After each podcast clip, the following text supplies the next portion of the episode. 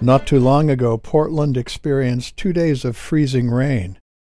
It turned the entire metro area into a giant ice skating rink, and by 11 o'clock on Sunday morning, the temperature was just starting to climb above the freezing mark. My friend Jim had just moved there from the Northeast. He was talking on his living room phone and became aware of a gentle rainfall pattering against the side of the apartment building. He looked outside but saw that it wasn't raining.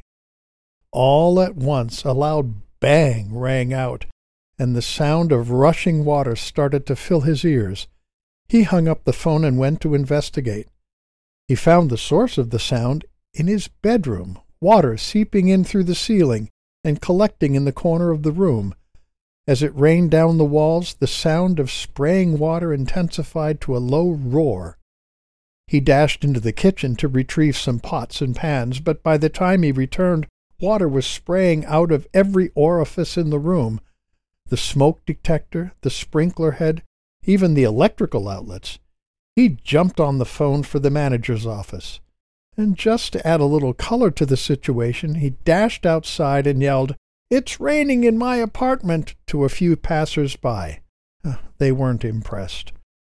By the time the manager arrived, Jim was standing in a half inch of water. The carpeting splashed like a puddle as you walked across the room. The manager dug out a key to the maintenance closet off Jim's patio and opened the door just in time for the fire department's arrival. One of the water pipes had fractured, causing a jet of water gushing out in all different directions.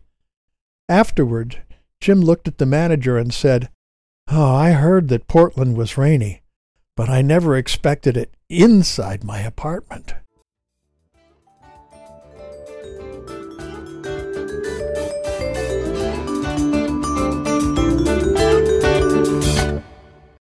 This has been a tale in two minutes.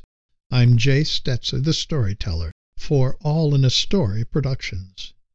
Visit me on my website, www.jstetzer.com.